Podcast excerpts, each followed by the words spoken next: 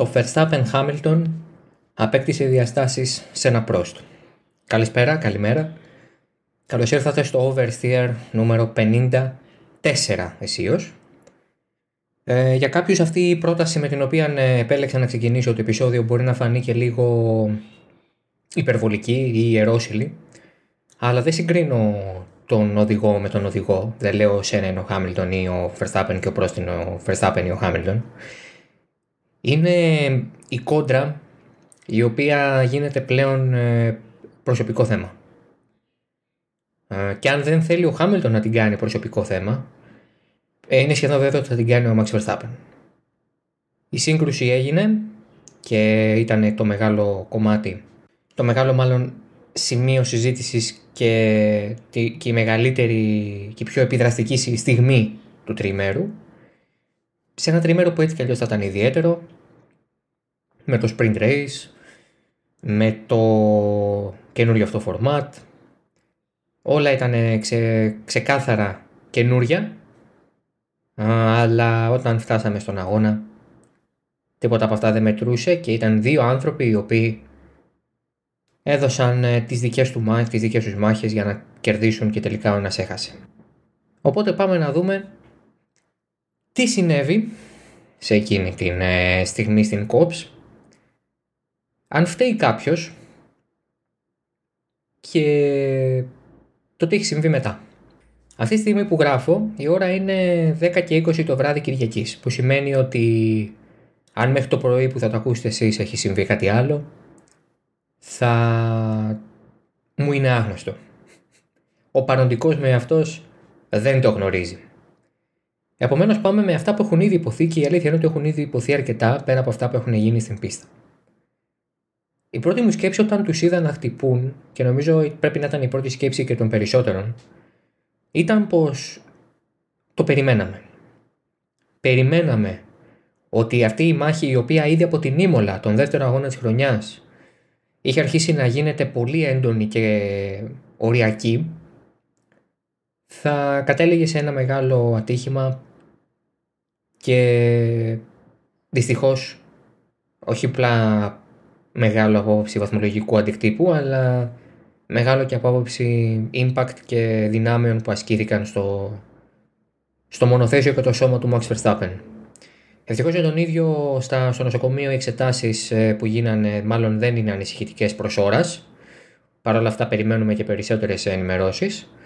Ο ίδιος επικοινώνησε και μέσω social media, θα το πούμε γι' αυτό σε λίγο.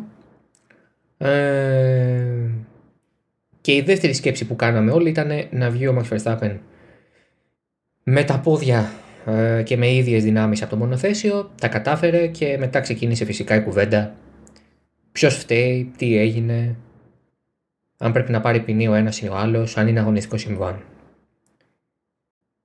Κατά την ταπεινή μου άποψη και χωρίς αυτό να σημαίνει ότι ε, η αντίθετη επιλογή είναι λάθος, αλλά πρέπει να δικαιολογηθεί και κάπως, είναι ότι θα έτεινα προς το αγωνιστικό συμβάν. Αλλά έχω την αίσθηση ότι οι αγωνοδίκες έκαναν καλά που έδωσαν ποινή. Γιατί νομίζω σκέφτηκαν με τη λογική ότι πρώτον μιλάμε για οδηγούς που παλεύουν για το πρωτάθλημα. Άρα αυτή η κίνηση σε συνδυασμό με το γεγονός ότι ο ένας εκ των δύο συνέχισε τον αγώνα δεν ε, είναι δίκαιο μεσαγωγικά για αυτόν που έχασε την ευκαιρία να τερματίσει τον αγώνα. Και νομίζω ότι επηρεάστηκαν αρκετά και από, το, από τη δύναμη της πρόσκρουσης του Verstappen στις μπαριέρες, ο οποίος ήταν και άτυχος μεταξύ άλλων γιατί δεν χτύπησε στο Armco που ήταν μερικά μέτρα πιο πίσω αλλά στις, ε, στα ελαστικά με τις ε, σιδερένιες μπαριέρες από πίσω που δεν προσφέρουν την ίδια απορροφητικότητα στο impact δεν απορροφούν το, τις δυνάμεις με τον ίδιο τρόπο που το κάνει το Armco. Ε, επομένως ήταν ακόμα πιο σφοδρή η σύγκρουσή του πέρα φυσικά από το γεγονός ότι άγγιξε δυνάμεις 51 G στιγμιαία που είναι πάρα πάρα πολύ μεγάλη ε, πάρα πολύ μεγάλος αριθμός G, πολύ, πολύ ψηλή πολύ ψηλές δυνάμεις που του ασκήθηκαν στην πρόσκληση. Νομίζω ότι αυτά επηρέασαν τους αγωνοδίκες να πάρουν τελικά την απόφαση να, να δώσουν ποινή δώσανε μία από τις πιο βαριές, ε, δηλαδή μετά τα 10 δευτερόλεπτα τι είναι, το stop and go και το drive-thru. Το drive-thru ε, ε, στο pit lane δηλαδή δεν δίνεται και πολύ τελευταία. Το stop and go θα ήταν ενδεχομένως πολύ αυστηρό, δόθηκαν τα 10 δευτερόλεπτα. Ε, οπότε εγώ είμαι της άποψης ότι αν δεν δούμε πόσους τους λένε αυτούς τους δύο και δεν σκεφτούμε τις συνέπειες αυτής ε, της πρόσκλησης, θα μπορούσα να πω ότι είναι 50-50. Κανένας από τους δύο δεν θέλει να κάνει άκρη, στην άκρη, κανένας από τους δύο δεν θέλει να αφήσει εκατοστό. Πάνε έτσι σε όλο τον αγώνα, μέχρι εκείνο το σημείο, σε όλο τον αγώνα, στις, στις πρώτες δέκα στροφές, μηνυμάδικος, αλλά πάνε έτσι και όλη τη χρονιά. Πάνε έτσι όλη τη χρονιά. Πάνε με αυτήν την ε, λογική όλη τη χρονιά. Αναμενόμενο λοιπόν το ότι κάπου θα, θα εκρίνει το το ηφαίστειο και περί αυτού πρόκειται, μιας έκρηξης ε, συναισθημάτων και μάχης που ούτε ο ένας ούτε ο άλλος έχουν βρεθεί τόσο έντονα. Ο Λιούις Χάμιλτον τελευταία φορά που πάλεψε πραγματικά για το πρωτάθλημα με έναν άλλον οδηγό και ένιωσε ότι θα μπορούσε να το χάσει είναι με τον Νίκο Ρόσμπεργκ. Πάνε πέντε χρόνια. Ο Max Verstappen, ο Max Verstappen απ' την άλλη δεν το έχει ξανακάνει ποτέ αυτό. Ο Δε Verstappen είναι γνωστός και για το επιθετικό του στυλ. Ο Μεν Χάμιλτον όμως δεν θέλει καθόλου να το αφήσει χώρο. Και με δεδομένο ότι έμπαινε στο Grand Prix με διαφορά 33 βαθμών από τον Ολλανδό, ήταν δεδομένο ότι ήθελε να κλείσει την ψαλίδα. Επομένως δεν υπήρχε περίπτωση ότι ούτε αυτό θα κάνει στην άκρη. Υπάρχει η αίσθηση ότι ο Χάμιλτον είχε τη σωστή γραμμή κτλ. Δεν θα συμφωνήσω γιατί το Silverstone είναι μια ιδιαίτερη πίστα που επιτρέπει στους οδηγούς να πάρουν σε αρκετές στροφές διαφορετικές γραμμές. Η COPS είναι μία από αυτές. Ε, άρα δεν θα έλεγα ότι ο ένας ή ο άλλος είχαν πάρει τη λάθος γραμμή. Απλά κανείς εκ των δύο δεν είχε τη, δυνα... την, ε, όχι τη δυνατότητα, να το πω σωστά, δεν είχε τη θέληση να, να αφήσει αυτό που λέμε τον γκάζι. Να δώσει λίγο παραπάνω χώρο στον αντίπαλό του. Και το πλήρωσαν και οι δύο, ο ένας φυσικά με την εγκατάλειψη και ο άλλος με την ποινή. Ενδεχομένως να ήταν και αυτό μέσα στο σκεπτικό της ΦΙΑ και των αγωνοδικών ότι αφού ο ένας την πλήρωσε έτσι, τουλάχιστον να κάπως κάπως να ισορροπήσουμε το πράγμα δίνοντας μια ποινή στην άλλη πλευρά. Βέβαια ξαναλέω ότι τίνω πιο κοντά εγώ προσωπικά σε πρώτο πρόσωπο χωρίς να κρίνω και κατακρίνω την επιλογή των αγωνιστικών τίνω πιο πολύ στο 50-50. Το τι έγινε μετά χωράει εξίσου μεγάλη κουβέντα. Ο Λιούις Χάμιλτον ε, παίρνει τα 10 δευτερόλεπτα της ποινής, τα εκτεί φυσικά στο pit stop που έκανε και από εκεί ξεκίνησε η ανέλυξή του. Πόσο δύσκολο πιστεύετε ότι ήταν να περάσει τον Άντων Νόρις και τον Βάλτερη Μπότας. Αυτά τα δύο προσπεράσματα δεν ήταν και ιδιαίτερα δύσκολα. Ο Μεν Νόρις γιατί οδηγεί ένα μονοθέσιο που δεν είναι στο επίπεδο της Μακλάρεν και ο Δε Μπότας γιατί πολύ απλά θα έπαιρνε όπως και πήρε εντολή να κάνει την άκρη. Το πραγματικά σπουδαίο επίδευμα του Χάμιλτον ξεκινάει από τη στιγμή που βρίσκεται δεύτερος και κυνηγάει τον Λεκλέρ. Αυτό είναι το αγωνιστικό κομμάτι του μετά το, το συμβάν. Αυτό είναι το αμυγός αγωνιστικό. Υπάρχει και το,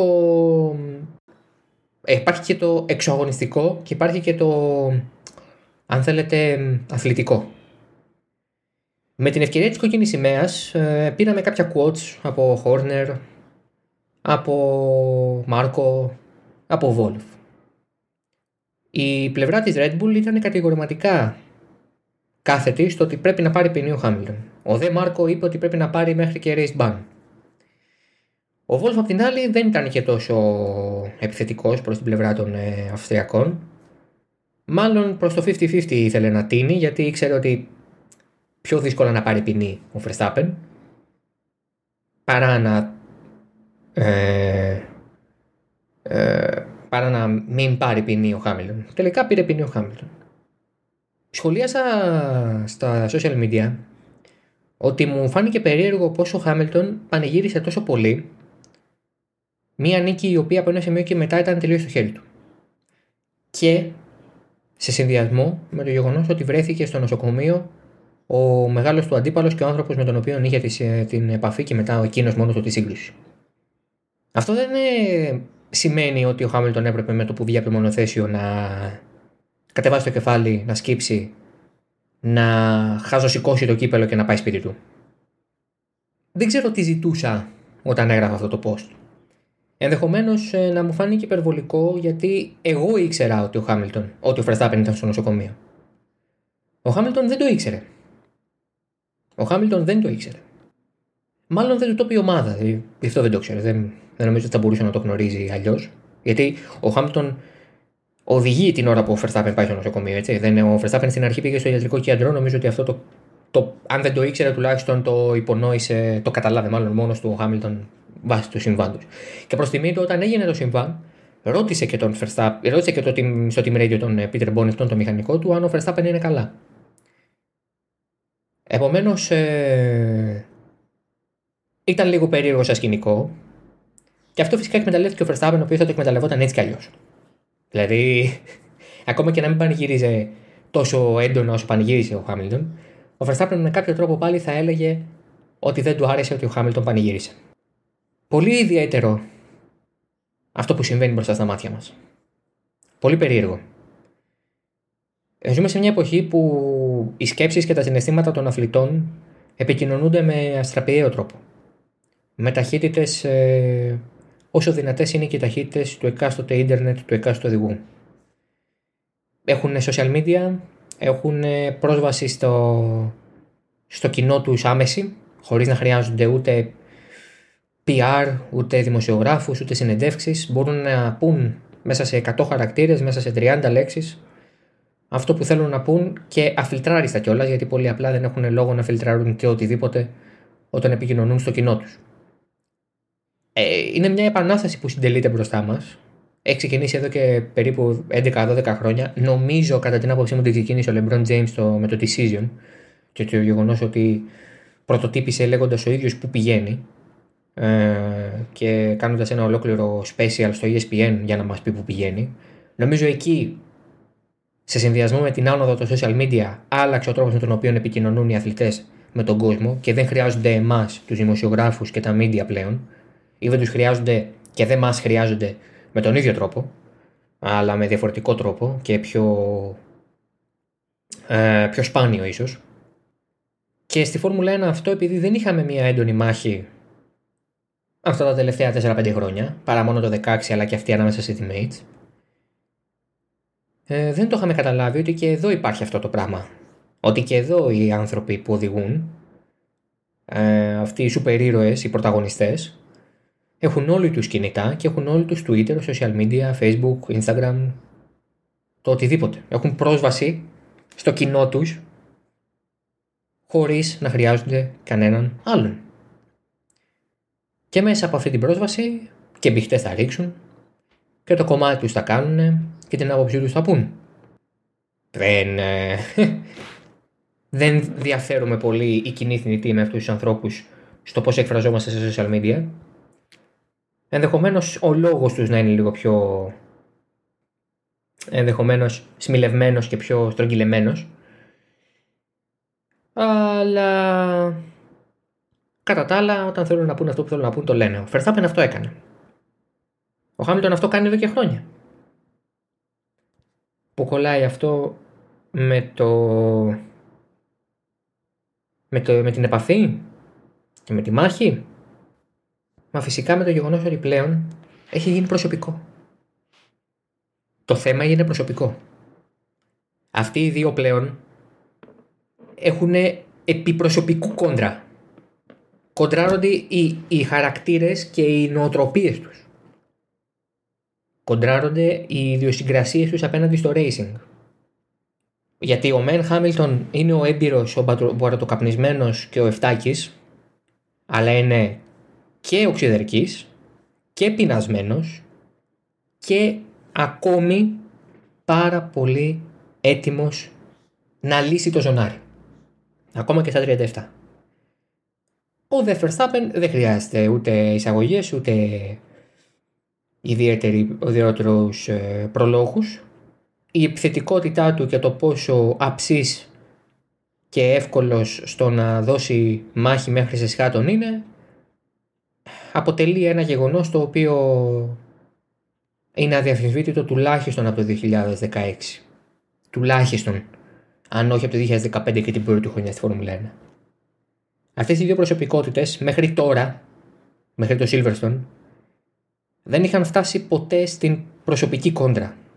Έδειχναν να μπορούν να κρατήσουν τα, τα επίπεδα της μεταξύ τους επικοινωνίας σε κόσμιο level.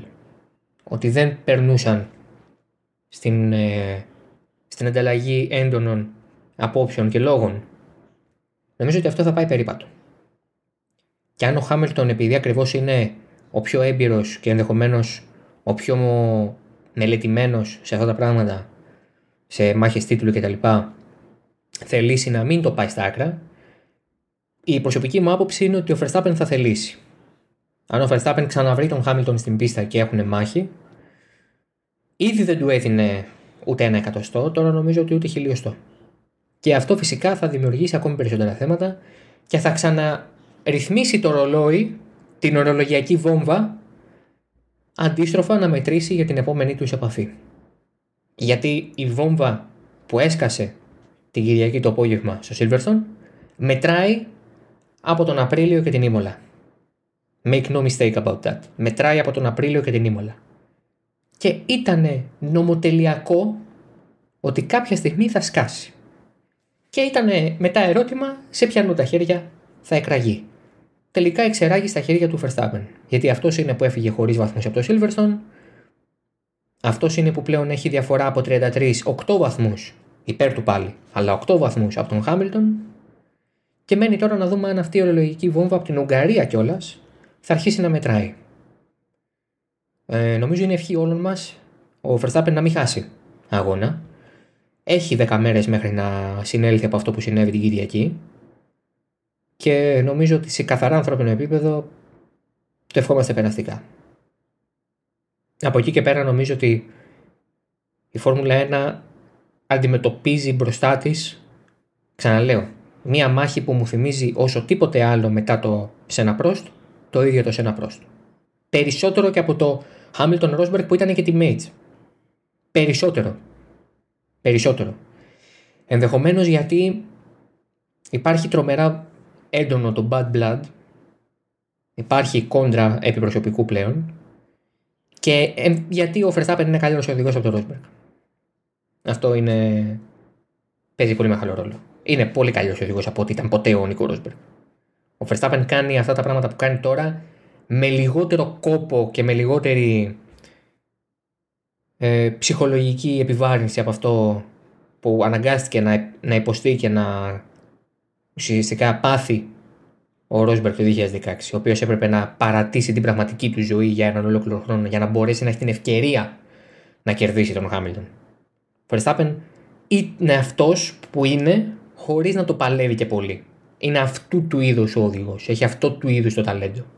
Και από την άλλη είναι ο Χάμιλτον, ο οποίος με εντυπωσιάζει το γεγονός ότι στα 37 του χρόνια έχει υπογράψει διετή ανανέωση, έχει 7 τίτλους, παρακάτω 100 νίκες, είναι κυριολεκτικά, κυριολεκτικά ένας χορτάτος και έτοιμος να φύγει ο οδηγός και όμως αποδεικνύει περίτρανα ότι έχει πάρα πολύ κίνητρο, ότι έχει άπλετο ταλέντο και άπλετη ταχύτητα.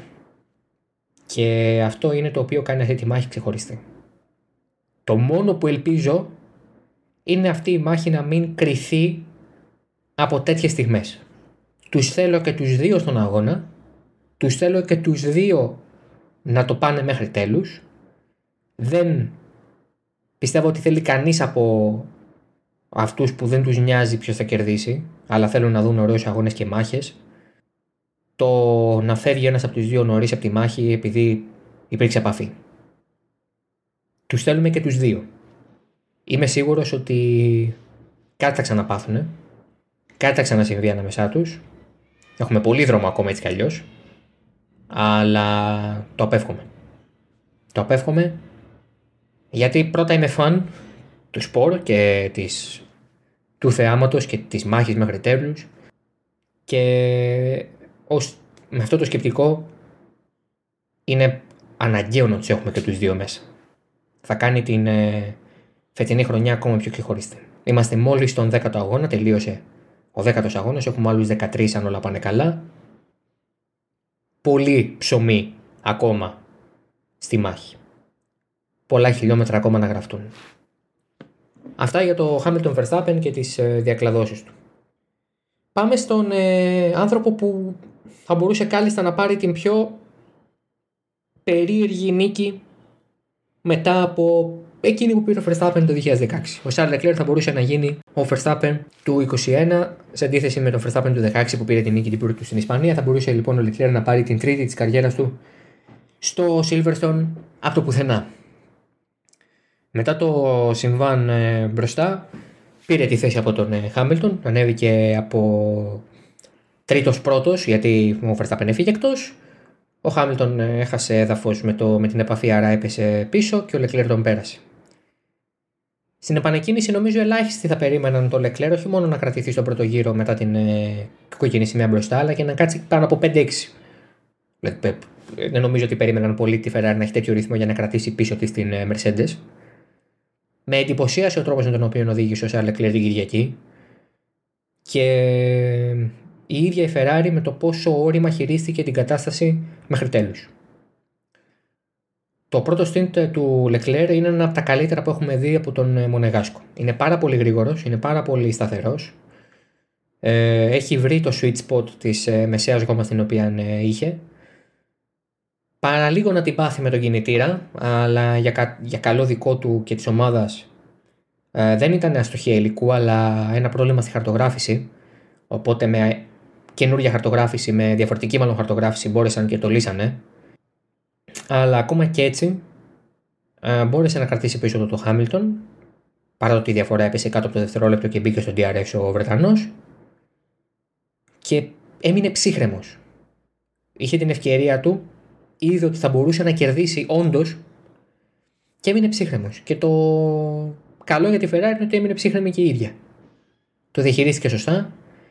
Είδαν ότι μπορούσαν να βγάλουν περισσότερους γύρους από αυτό που πίστευαν ενδεχομένως με αυτό το set και το κάνανε. Τραβήξαν λίγο παραπάνω το stint.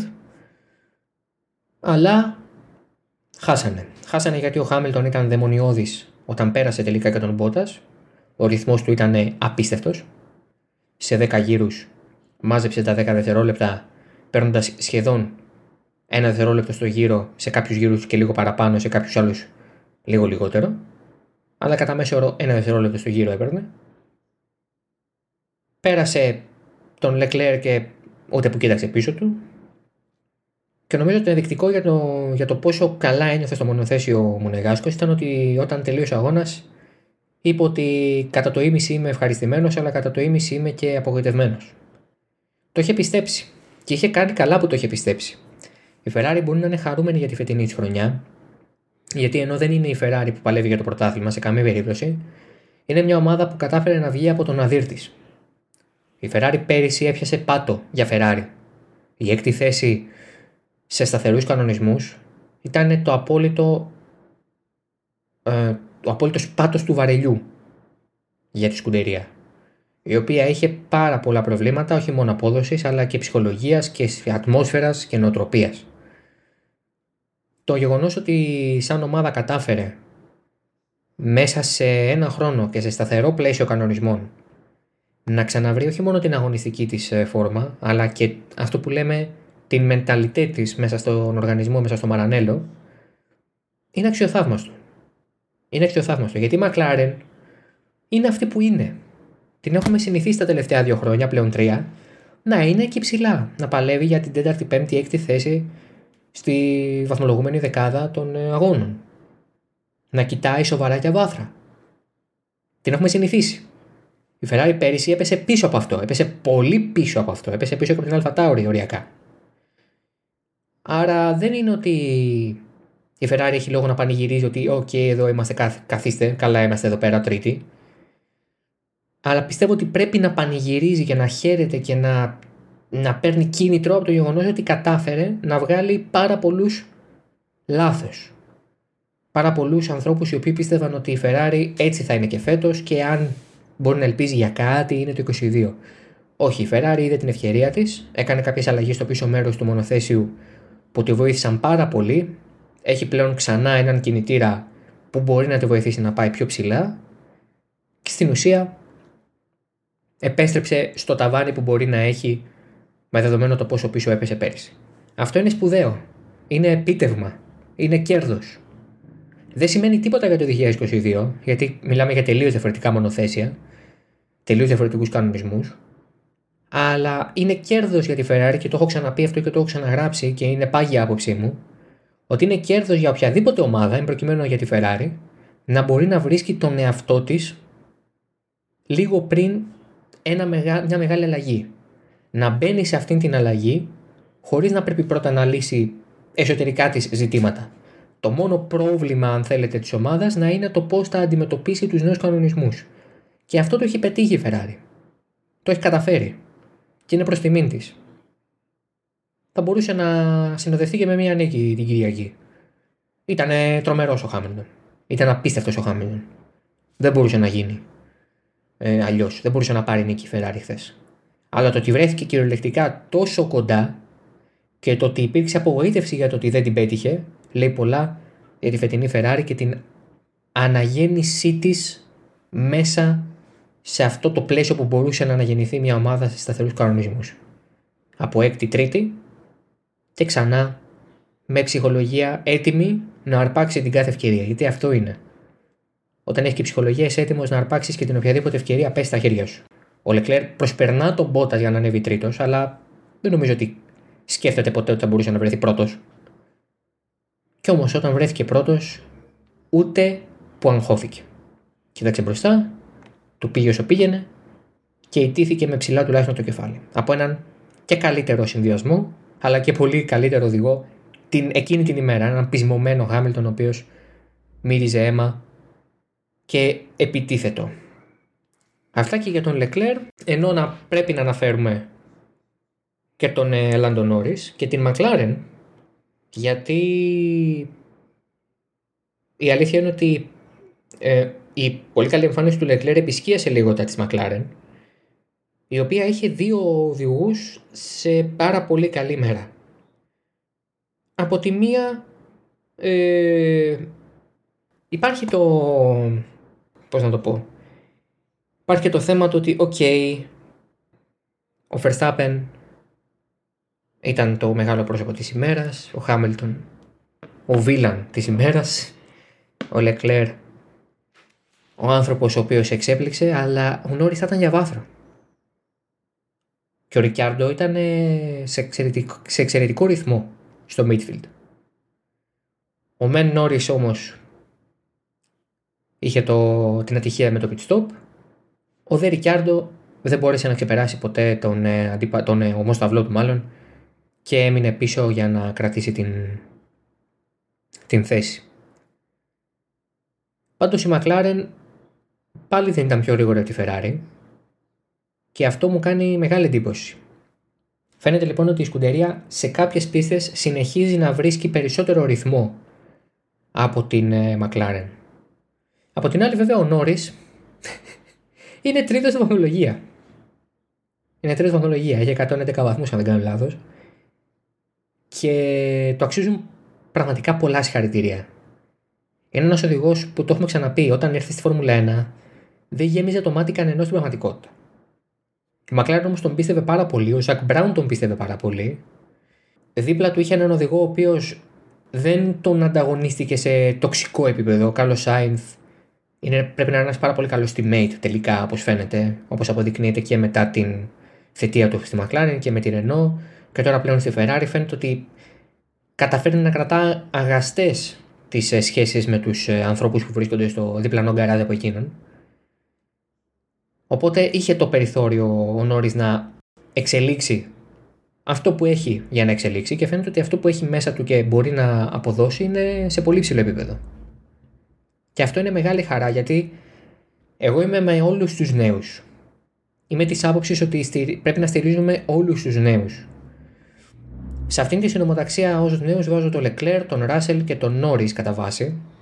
Ο λόγος που δεν βάζω τον Verstappen ε, είναι γιατί έχει παραπάνω χρόνια από αυτούς και ενώ είναι της ίδιας ηλικίας έχει πολύ μεγαλύτερη εμπειρία σε επίπεδο Φόρμουλα 1. Ε, οπότε ε, και ξέρετε όταν είναι και title contender κάποιος αυτομάτως ε, αποκτά διαφορετικό στάτους. Ο Ράσελ, ο Λεκλέρ και ο Νόρι δεν είναι title contenders ακόμη. Ακόμη. Είναι βέβαιο ότι κάποια στιγμή στο μέλλον θα γίνουν. Επομένως αυτοί οι τρεις που είναι παρόμοιες ηλικίας με τον Νόρι λίγο πιο μικρό πρέπει να έχουν τη στήριξη όλων μας. Γιατί η επιτυχία τους σημαίνει επιτυχία για το σπορ. Σημαίνει ότι έχουμε να προσβλέπουμε όταν θα φύγει ο Χάμιλτον, όταν θα φύγει ο Φέτελ, όταν θα φύγει ο Αλόνσο, όταν θα φύγει ο Ράκονεν, έχουμε να προσβλέπουμε σε ανθρώπους και σε οδηγούς και σε προσωπικότητες που θα πρωταγωνιστήσουν και θα μας προσφέρουν ωραίους αγώνες και ενδιαφέροντες αγώνες. Χαίρομαι πάρα πολύ λοιπόν όταν βλέπω τους νέους να πηγαίνουν καλά και χαίρομαι ακόμη περισσότερο όταν τους βλέπω να πρωταγωνιστούν. Αυτά για το Oversteer 54. Θα τα ξαναπούμε την επόμενη εβδομάδα χωρίς αγώνα φυσικά. Το Grand Prix Ουγγαρίας έρχεται σε δύο εβδομάδες στα τέλη Ιουλίου. Μέχρι τότε να περνάτε καλά, να προσέχετε, να είστε ασφαλείς, να περάσετε καλά όσοι φύγετε για διακοπές. Θα τα ξαναπούμε σε μία εβδομάδα και μέχρι τότε φυσικά ακούτε halftone.fm σε όποια podcast πλατφόρμα επιθυμείτε. Spotify, Google Podcast, Apple Podcast, όπου μας ε, ακούτε και φυσικά στο ίδιο το halftone.fm. Μέχρι την επόμενη φορά, γεια σας.